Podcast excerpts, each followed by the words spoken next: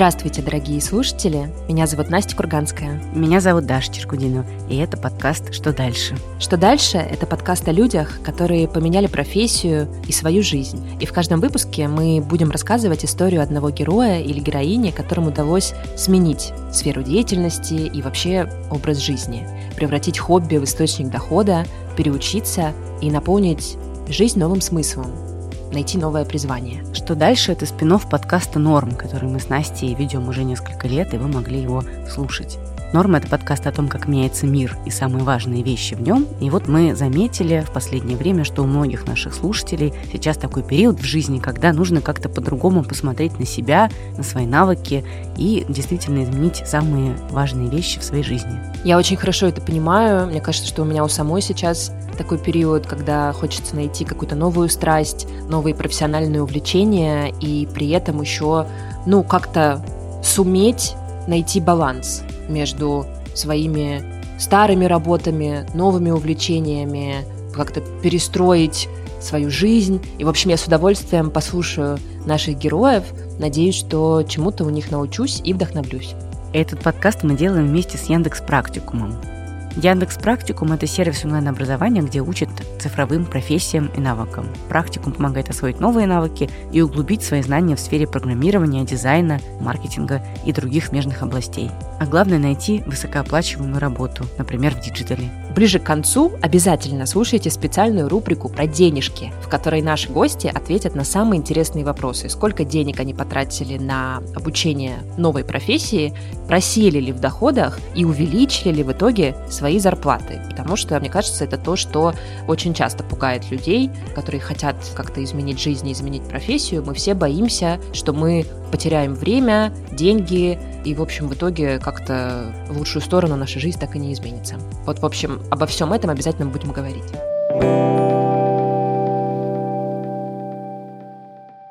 Героиня нашего пилотного эпизода – Русина Лекух.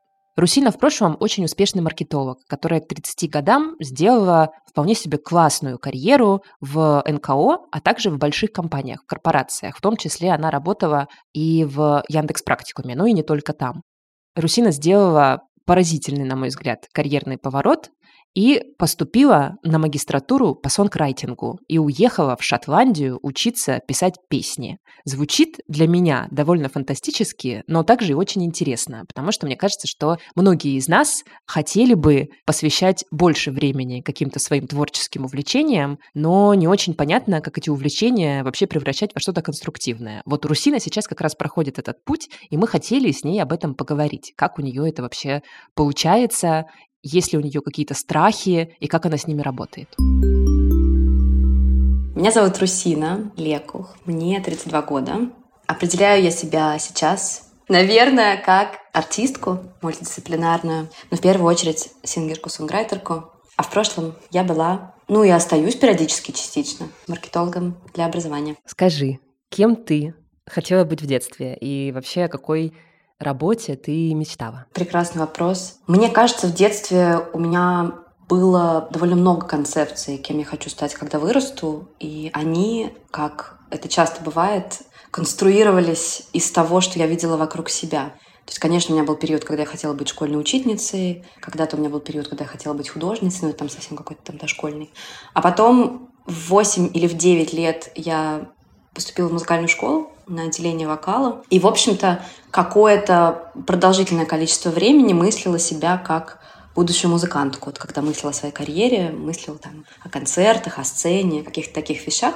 Я училась на эстрадно-джазовом отделении, поэтому это тоже был определенный такой мир, музыкальный. Ну, в общем, какая-то креативная, в этом такая сценическая часть всегда присутствовала до тех пор, пока я не закончила музыкальную школу, как и многие, с некоторой травмой музыкальной школы. Поэтому, когда я закончила музыкальную школу, это был мой десятый класс обычной школы, я подумала, что ну все, нет, больше никогда. Тем более, что музыкальная карьера никогда, естественно, моими родителями, постсоветскими людьми не рассматривалась как что-то серьезное. Поэтому мы коллективно, ну, в общем, я, наверное, под влиянием родителей по большей части решила поступать на политологию. Меня мама была режиссером этого поступления. Она очень хотела, чтобы я училась в каком-то серьезном вузе. И там вуз был, наверное, перед специализации. Специализацию я как-то плюс-минус выбрала сама. Меня действительно интересовали тогда общественные науки. Но то, что это будет высшая школа экономики 9-13 года, самая либеральная, самая свободная, самая крутая. Маме эта концепция очень нравилась. Но мне, в принципе, тоже нравилось. Не то, что я там как-то страдала от нее. Так и как потом вышло, что ты стала работать в маркетинге после политологии? Академическую карьеру, такой частый сценарий для людей, которые занимаются политологией, социологией, какими-то общественными науками, я не рассматривала. Публичных политологов типа Шульман в тот момент еще не было. Это не была такая популярная траектория. Зато очень часто сценарий был идти в маркетинг слэш коммуникации, потому что то, что политологическое образование давало классное, оно давало очень хорошую базу умение критически мыслить, писать тексты, доносить очень сложные концепции до себя и до других. Поэтому очень многие мои однокурсники так или иначе продолжили свою карьеру в пиаре, маркетинге, коммуникациях, рекламе.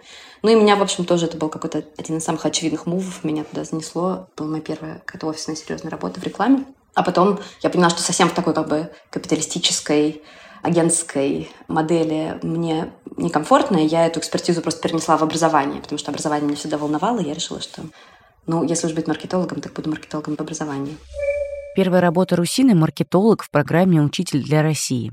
«Учитель для России» — это такая некоммерческая инициатива, задача которой сделать так, чтобы выпускники вузов отправлялись в школы в разных уголках России передавать свои знания детям. И вот работа Русины как раз заключалась в том, чтобы привлечь таких молодых специалистов, объяснить, что быть учителем классно и почетно, и устроить их в разные школы. Я проработала в «Учителе для России» 4, по-моему, года в разных ролях. Заканчивала как бренд-менеджер слэш главный маркетолог. Ну и в какой-то момент я просто устала от некоммерческого сектора, от того, как он организован и устроен, подвыгорела. Но, тем не менее, не хотелось продолжать работать в образовании. И в этот момент у Яндекс образования как раз родился несколько месяцев как Яндекс Практикум, который мне показался классной возможностью продолжать работать в образовании но при этом на совершенно другом масштабе, совершенно с другими ресурсами, чем я работала в некоммерческом секторе. Идея практикума состояла в том, чтобы дать возможность людям, которые хотят обучиться цифровым профессиям, собственно, им обучиться, и при этом сделать их образование каким-то когнитивно посильным. То есть чтобы это было не мучение в обучении анализу данных и программированию, а какой-то наполняющий, интересный, ну и посильный действительно процесс для людей, которые изначально не программисты, не аналитики. Действительно, работа в бизнесе — это совершенно другой масштаб влияния, совершенно другой масштаб ресурсов, которыми ты пользуешься, по сравнению с тем, как ты работаешь в НКО, и твои ресурсы — это, в общем, твой креативный ресурс. Как ты придумаешь договориться с журналистами, как ты придумаешь организовать мероприятие с бюджетом 20 тысяч рублей, в то время как в бизнесе, понятно, это совсем другие цифры, совсем другие возможности. Русина, расскажи, пожалуйста, что вообще делает маркетолог? Насколько я знаю, ты занималась реферальным маркетингом, и для меня это звучит как темный лес. Я не понимаю, что это такое. Расскажи, пожалуйста, вообще, как это устроено. Маркетолог в образовании может делать разные вещи. Я занималась отношениями с журналистами, я делала мероприятия, писала материалы, я верстала и придумывала сайт, и состояла в отношениях со всеми подрядчиками, которые делали сайт. Я придумывала коммуникационную стратегию и какие-то основные месседжи. Я придумывала мерч. В общем, там было вот все, что можно в каком-то маркетинговом арсенале. В практикуме я занималась совсем новой для себя областью, но, в общем, тема она меня и влекла. Реферальным маркетингом — это способ привлечения, основанный на репутации и основанный на рекомендациях. Моя задача внутри бизнеса была сделать так, чтобы продукт рекомендовали относительно других аналогичных существующих на рынке продуктов. Получается, что это такой маркетинг в квадрате, то есть тебе нужно не просто привлечь человека пройти курс, а тебе нужно, чтобы человек прошел курс и еще рассказал о том, что он прошел курс и что ему очень сильно понравилось, и он готов это рекомендовать. То есть да. нужно, чтобы человек был супер доволен продуктом. Да, совершенно верно. Но это такой как инфлюенс-маркетинг, только наши инфлюенсеры — это люди, которые имеют опыт во взаимоотношениях с продуктом. Да, то есть это не блогеры, которых мы покупаем на какую-то рекламную интеграцию. Это обычные пользователи земные, ну, мы подошли к этой точке. Скажи, пожалуйста, как так вышло, что какая-то такая основная идентичность у тебя вот была востребованная специалистки по маркетингу? Правда, со стороны это выглядит как очень успешная карьера, которую ты сделала до 30 лет. И кажется, что многие наши слушатели, которые включат этот эпизод, они позавидуют, во-первых, а во-вторых, может быть, даже и не поймут, а зачем вообще все бросать и куда-то двигаться в совершенно другую, непонятную, неизвестную область. И вот ты уходишь, да, делаешь шаг в сторону от этой карьеры и уезжаешь почему-то в Шотландию учиться писать песни. Это что произошло? Как это? Почему так? Что это значит? Ну, это был путь. Не то чтобы это произошло как-то резко. Я, наверное, в 2021 году в начале решила, что это произойдет со мной в ближайшие два года, что я уеду учиться музыке и сделаю себе такой сабатикл. Когда я училась в высшей школе экономики в 2009-2013 годах, где-то посередине этого процесса, в 2011 я поступила еще параллельно в музыкальный колледж. И училась как бы в двух институциях одновременно. Это был период, когда я поняла, что на самом деле я не готова музыку из своей жизни вырезать. Амбиции Русины, конечно, никуда не делись. Она по-прежнему хотела писать музыку и даже делала это. Она собрала группу и выступала вместе с ней, но совмещать это с работой было, конечно, очень сложно потому что все работы и так довольно сильно утомляли, так еще надо было параллельно заниматься вот тем, ради чего, значит, все эти работы, то есть музыкой. Поэтому вот в начале 2021 года я помню, что были зимние каникулы, и я как-то окончательно на паузе между работой и работой поняла, что все, пора с этим заканчивать постепенно. Не надо прям завтра заканчивать, но постепенно надо идти к тому, чтобы себе этот год позволить. Угу. И тогда я начала изучать возможности, которые, в принципе, для этого существуют. Я поняла, что я хочу сделать магистратуру, потому что мне очень хотелось находиться в сообществе людей, которые тоже пишут музыку, пишут песни и сталкиваются с теми же творческими вызовами, что и я. И я поняла, что в России для меня таких магистратур нету.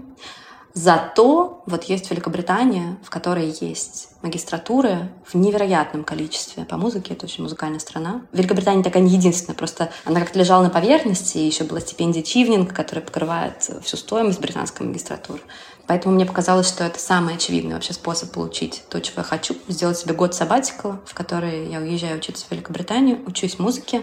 А дальше была у меня такая фантазия, что я возвращаюсь в Россию и нахожу комбинацию своему опыту в образовании и своему музыкальному опыту. Была какая-то такая амбиция, что у меня просто будет свой продукт, своя школа, не знаю, своя резиденция, в общем, что-то свое, потому что российское музыкальное образование тоже, на самом деле, очень нуждается в подобных подходах. И все, я стала готовиться просто к этому периоду, собирать там все документы для стипендии, чивнинга.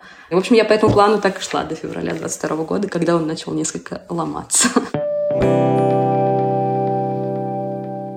А сейчас пришло время познакомить вас с постоянной эксперткой этого подкаста, старшим продукт-менеджером Яндекс Практикума Дашей Трачинской. Помимо образовательных курсов, Яндекс Практикум сопровождает своих выпускников в процессе трудоустройства. Например, помогает делать резюме, готовит к собеседованиям и предоставляет контакты партнерских компаний, в которых есть вакансии.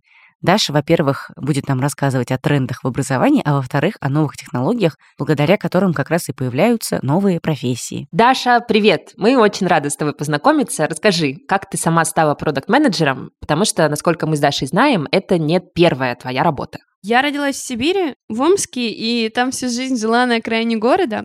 Мне всегда и учителя, и родители говорили, что я всю жизнь на этой улице так проживу. А еще в интернете говорили, не пытайтесь покинуть Омск. Ну, я не знаю, почему мне хватило смелости, но Омск я в итоге покинула, поступила в ВУЗ, училась там на кибернетика, но, к сожалению, не того, который роботами занимается, а того, который в экономике всякие математические модели строит, прогнозы и так далее. Мне очень повезло с окружением. Нам всем почему-то было больше всех надо. И поэтому мы быстро стали все работать на прикольных, релевантных работах, и я уже на на четвертом курсе там работала на постоянной позиции в Procter Gamble. Это очень крупная FMCG-компания. Вот. А потом наступил 18 год, и тогда в интернете уже стали очень много говорить про IT, про то, что надо войти туда. Я что-то подумала, что оно мне все тоже, конечно, надо. Выбрала что-то, что мне ближе всего по навыкам и желаниям продукт-менеджерства. И стала сама из себя делать продукта потихоньку. В том числе уговаривала IT-компанию, куда я в итоге ушла работать, доверить мне строить там продуктовый подход с нуля. А когда я уже стала именно матерым продуктом, то есть там прокачала все основные хард-скиллы, я решила выбирать что-то не по остаточному принципу, а по ценностям. Я как-то так подумала, что я в своей жизни 80% перемен, клевых перемен, обязана образованию, и в целом ценность саморазвития мне очень близка. Вот, поэтому решила в это самое, в его, в образование уходить, и так и оказалось в практикуме. У нас сегодня героиня, которая работала тоже в образовании, и работала долго в маркетинге образования, а потом все бросила и стала писать музыку. Я бы хотела у тебя, знаешь, что спросить? Можешь ли ты нам рассказать, что вообще в будущем может ждать людей, которые занимаются маркетингом или хотят заняться маркетингом и хотят вообще в этой сфере работать? Какие тренды, тенденции есть э, у этой специальности? Маркетологи, мне кажется, в будущем будут расширяться больше в тесную связку с наукой, с наукой когнитивной, поведенческой, потому что вот в прошлом столетии Канеман начал этот тренд, если можно так сказать, да, и первый заговорил о том, что поведение на самом деле у пользователей иррациональное, а не рациональное. А до этого, представляете, вся экономическая теория строилась на том, что пользователь рационален, что он всегда mm-hmm. знает, что лучше и как сделать выбор. Вот, а оказалось все совсем не так. И мы будем узнавать, благодаря там развитию нейробиологии, когнитивных наук, будем узнавать все больше и больше причин иррационального поведения.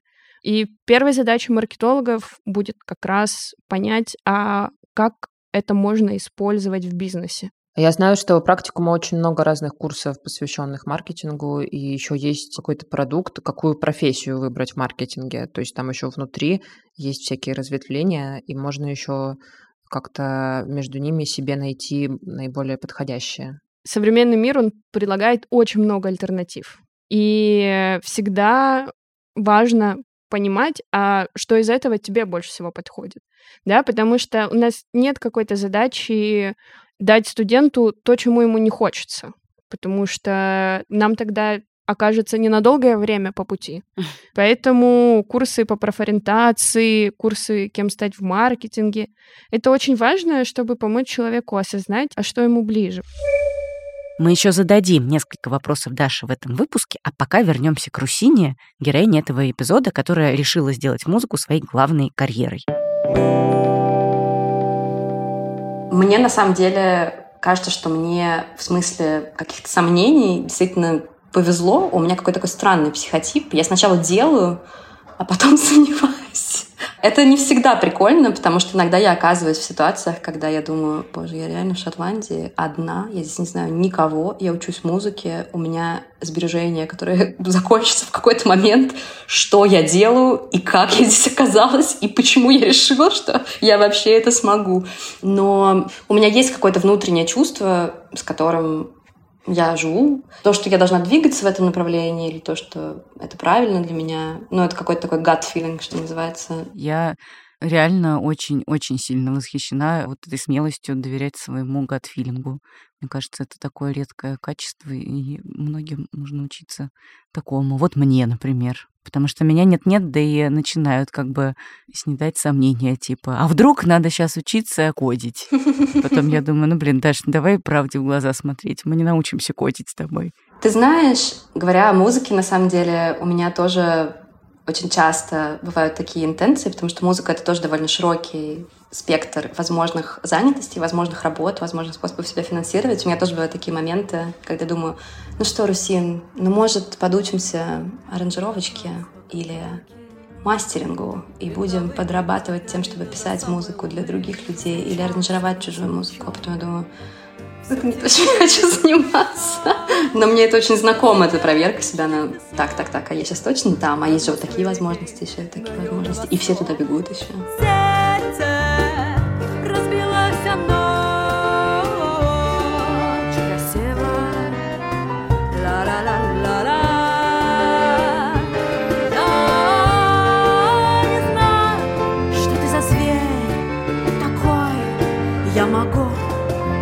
Гладить вдоль гривы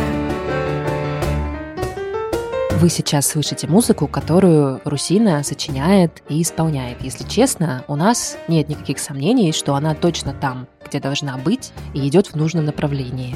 Но вот что интересно. Нужны ли ей на этом новом пути навыки и умения из ее прошлой жизни и из профессии маркетолога? Сейчас мы об этом с ней поговорим.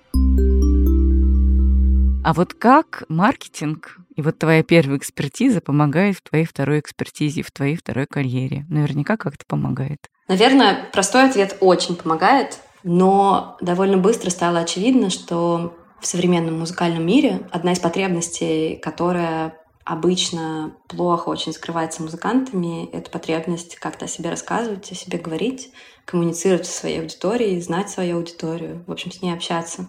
Музыканты в маркетинг обычно не умеют, вообще художники в маркетинг не умеют. И это не значит совершенно, что они должны. Я вообще не придерживаюсь этой точки зрения. Но это часто создает трудности на самых разных этапах создания музыки.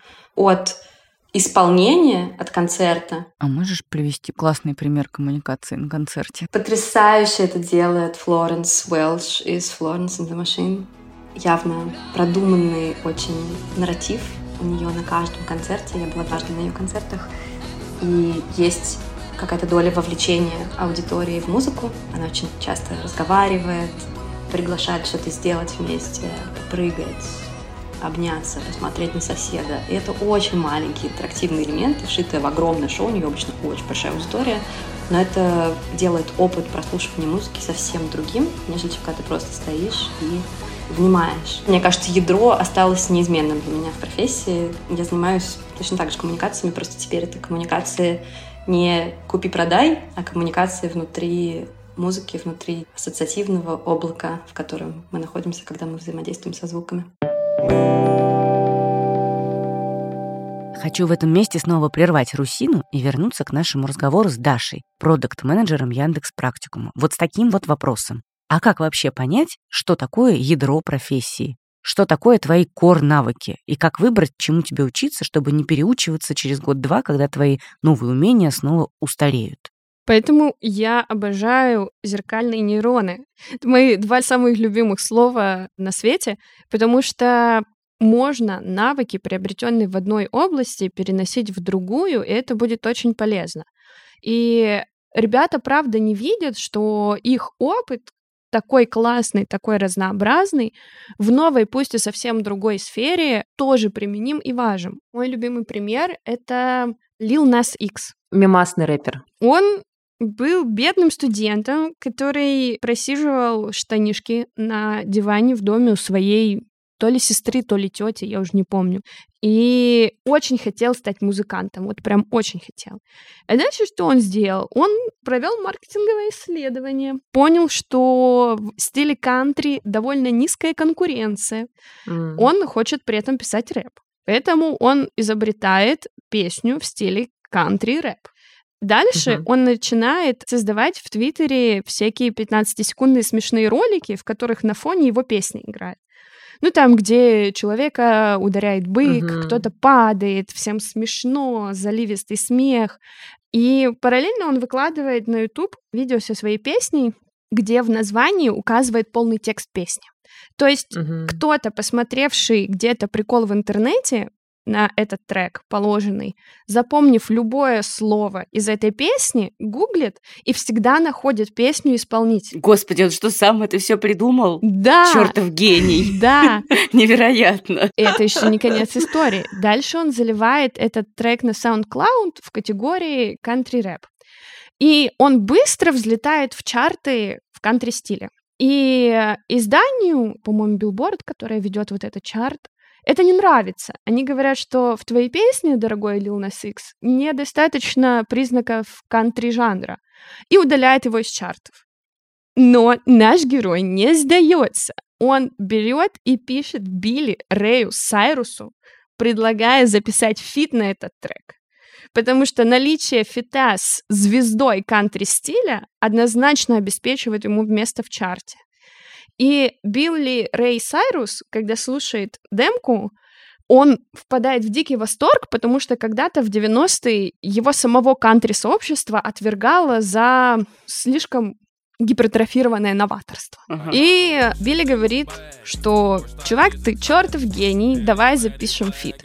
И все, через какие-то полгода Lil Nas X уже получает Грэмми за главный кантри-хит, выступает на одной сцене с Билли и Майли Сайрусами и стартует вот так блестяще свою карьеру. Я хочу подвести к нашей рубрике про деньги. Концепция Сабатикова, о которой ты говорила, очень привлекательная и наверняка очень интересует многих людей. Как бы круто в mm-hmm. какой-то момент действительно взять Сабатикл, которого не хватало, например, в 17 лет, когда мы первый раз выбирали профессию и выбирали ее, как правило, вместе с родителями там кое-как. Mm-hmm. А многим хочется уже во взрослом возрасте взять какой-то гапьер и себя немножко перепридумать, карьеру свою перепридумать. Mm-hmm. Можешь ли ты как-то примерно рассказать о том, сколько стоит вот эта сейчас твоя пересборка и каких вообще усилий от тебя она материальных требует?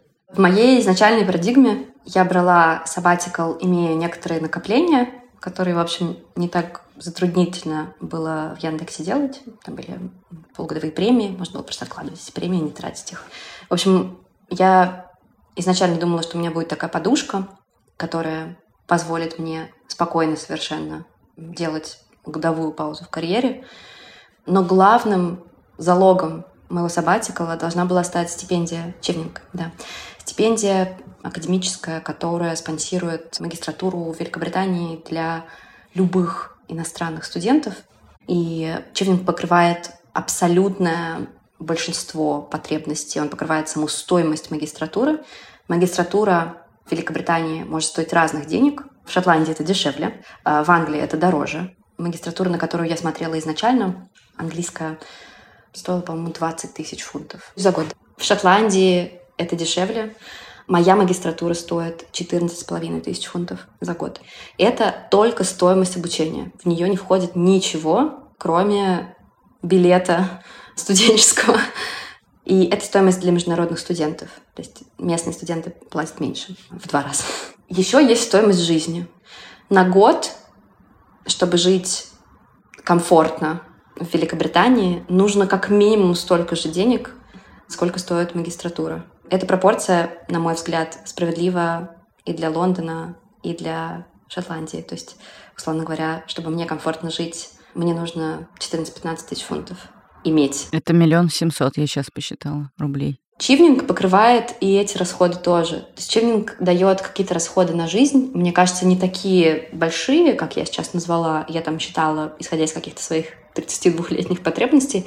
Чивнинг дает, мне кажется, ну, что-то порядка 700 а может быть и тысяч фунтов вместе. Я сейчас не вспомню. Но дальше случился февраль 22 года, и я на тот момент уже прошла первый тур чивнинга. Мне они прислали, мне кажется, 14 может, февраля письмо про то, что я прошла первый тур, а спустя полтора месяца они прислали письмо, что они больше не берут на программу российских студентов. И на год, мне кажется, приостановили вообще прием заявок из России. Сейчас восстановили. Я правильно понимаю, что все, стипендии нету, и ты поняла, что нужно самой это все зарабатывать. И как ты зарабатывала? Я на тот момент уже уволилась из Яндекса. Я решила попробовать заработать эти деньги сама. И я их в довольно короткий срок заработала. Собственно, благодаря той маркетинговой экспертизе, которая у меня в Яндексе сложилась. Я просто вышла на рынок консультировать, как бешено набрала себе 10 проектов. И ну вот за лето слэш осень просто заработала эти деньги. Короче, совет, монетизируйте свою экспертизу, если она хорошо монетизируется, и консультируйте. Вообще, конечно, академическая иммиграция и академический карьерный переход если хотите, сейчас проще гораздо, чем в 2022 году.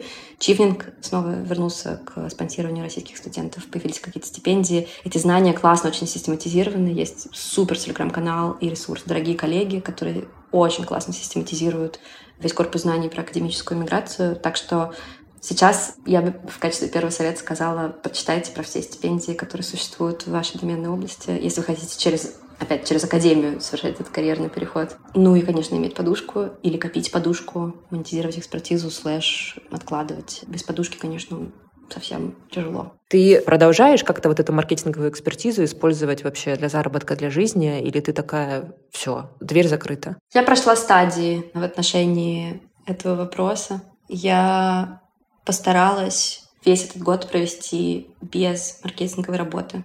И последние несколько месяцев я подрабатывала, работая в Шотландии здесь на кухне, готовя еду для других людей, потому что физический труд мне казался, и да, в общем-то, и оказался очень классной комбинацией с творческим трудом. Это совершенно другой режим работы мозга, когда ты решаешь задачу в течение 10 минут, и у тебя нет никаких экзистенциальных тревог и мыслей шире этих 10 минут.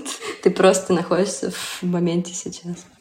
Это очень классный труд. Он еще в Великобритании нормально оплачивается. То есть я 20 часов в неделю работаю, плачу за квартиру и за счета, что ужасно удобно. А еще я решила поступать в докторантуру. Мне, в принципе, в академии понравилось. А докторантура в Великобритании — это почти как работа. То есть ты поступаешь, и если все хорошо, то ты получаешь стипендию, которая базовые твои нужды закрывает. Очень часто люди, когда думают о смене карьеры, о каком-то повороте в карьерном треке, их пугает перспектива начинать с нуля в каких-то, по крайней мере, сферах жизни. Да, не всегда это начало с полного нуля, но это какое-то падение либо в доходах, либо в позиции карьерной, либо и в том, и в другом, и еще в третьем, и в десятом, пятидесятом. И есть такой распространенный страх, что это, ну, как бы падение равно неудача, да. Можно потерять время какое-то, в конце концов, можно сменить профессию и mm-hmm. оказаться неуспешным в новой профессии и так далее. Короче, много вот таких вот страхов. Насколько я понимаю, у тебя тоже есть, вот ты говорила об этом, да, что ты столкнулась с нестабильностью, с тем, что денег стало меньше, mm-hmm. с тем, что нужно экономить и так далее, и так далее. Как ты вот с этим? Ну, начинать с нуля страшно, я честно скажу. И обнаружить себя в ситуации обнуления для меня было непросто.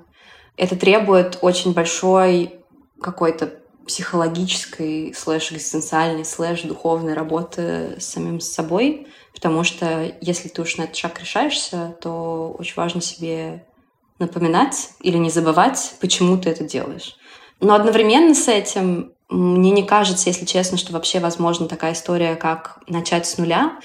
Я тоже очень много за собой следила за прошедший год, и я поняла, что на самом деле какие-то корневые вещи о том, как я взаимодействую с людьми, или что я ценю в коммуникациях, или мое понимание, классный человек рядом со мной сейчас находится, или на самом деле я не хочу с ним проводить время.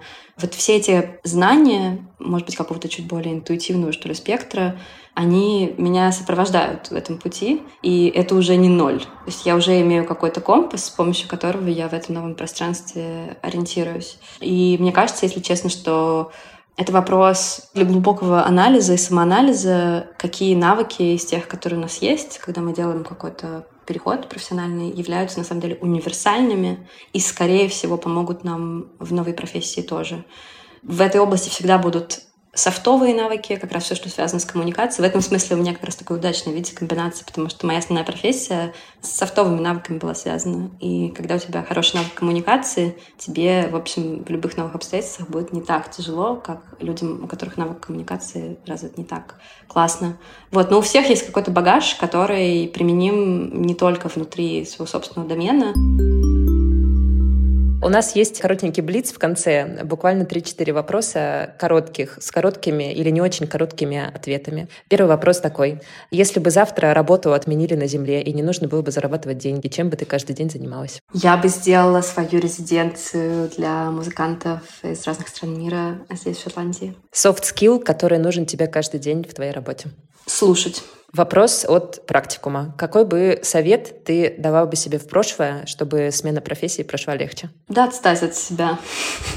Привыкнуть к тому, что таких гигантских шагов и такой скорости, с которой я жила и работала в своем предыдущем профессиональном домене, в новом очень долгое время не будет. Последний вопрос. Ты довольна точкой, в которой ты находишься сейчас? Да, я очень довольна. Спасибо большое Русине за этот разговор. Я вообще рада была очень с ней познакомиться. Тоже за ней давно наблюдала и восхищалась тем, как она умудрилась себя пересобрать. И, конечно, когда слушаешь про такой опыт непосредственно человека в таком долгом, глубоком разговоре, а не просто фрагментарно видишь иногда какие-то картинки из Инстаграма, становится понятнее, что это путь, конечно, сложный, но возможный. Потому что, конечно, когда наблюдаешь со стороны за героями, которые вот так вот бросаются в омут с головой, кажется, что это какая-то история про решительных и смелых людей, не таких, как ты. Да. Мне очень интересно, честно говоря, какое будущее Русину ждет дальше. И я с большим интересом буду ждать новостей от нее. Мне кажется, что-то еще будет очень интересное впереди, я уверена в этом. Мне вообще очень понравилась в этом разговоре мысль про то, что ты действительно никогда не начинаешь с нуля. Хотя это такой распространенный стереотип, особенно сейчас, мне кажется, мы часто очень так говорим, что вот, не знаю, там, когда мы осваиваем новую профессию, мы начинаем жить с нуля, когда мы меняем там как-то кардинально работу, мы начинаем жить с нуля. Но на самом деле вот прямо с нуля с нуля мы никогда не начинаем. Мы всегда с собой действительно несем вот этот вот такой вот чемоданчик, рюкзачок наших навыков, которые мы уже освоили в наших прежних идентичностях, какую-то нашу прежнюю экспертизу, и она только делает наш новый опыт богаче богаче, да, и новых нас самих богаче и интереснее. Поэтому мне кажется, что клево как раз, что вот в жизни Русины сейчас тоже вот эти ее маркетинговые навыки и маркетинговая оптика помогают какую-то вот новую собирать версию себя. Это круто, по-моему, и меня это очень вдохновляет. Да, это дает много надежды и сил на то, чтобы пробовать разные новые возможности, откликаться на них. Яндекс Практикум, партнер подкаста «Что дальше?» предлагает бесплатный тест по профориентации, чтобы вы поняли, какая IT-профессия подходит именно вам. Тест помогает проанализировать опыт и предпочтения hard skills, как и с чем вам больше нравится работать, какой вид деятельности вам подойдет и подбирает на основе этих данных новые возможности для смены карьерного трека. Обязательно переходите по ссылке в описании этого выпуска, ищите там тест про профориентацию. Я надеюсь, что наш подкаст тоже, может быть, подарит вам какие-то новые мысли о том, какой может быть ваша следующая профессиональная жизнь. Да, Даш? обязательно подарит, особенно вот следующий эпизод подарит всем нашим коллегам, и бывшим, и текущим, в общем, всем, кто занимается журналистикой, медиа, вот этим производством контента, смыслов и так далее, точно новый импульс даст. Люди, которые занимаются редактурой, может быть, не обязательно журналистикой, люди, которые занимаются вот работой со словом, пиаром. Вы, пожалуйста, послушайте наш следующий эпизод. Вы упадете, вы услышите там о том, как можно развернуть свою жизнь на 180 просто, да, и уйти в IT, оставаясь при этом человеком гуманитарных смыслов. Послушайте обязательно, мы с Дашей тоже были очень впечатлены. Мы упали, да. На следующей неделе будем говорить про смыслы и искусственный интеллект. Вот так вот. Меня зовут Настя Курганская. Меня зовут Даша Черкудинова. До следующей недели. Пока. Пока.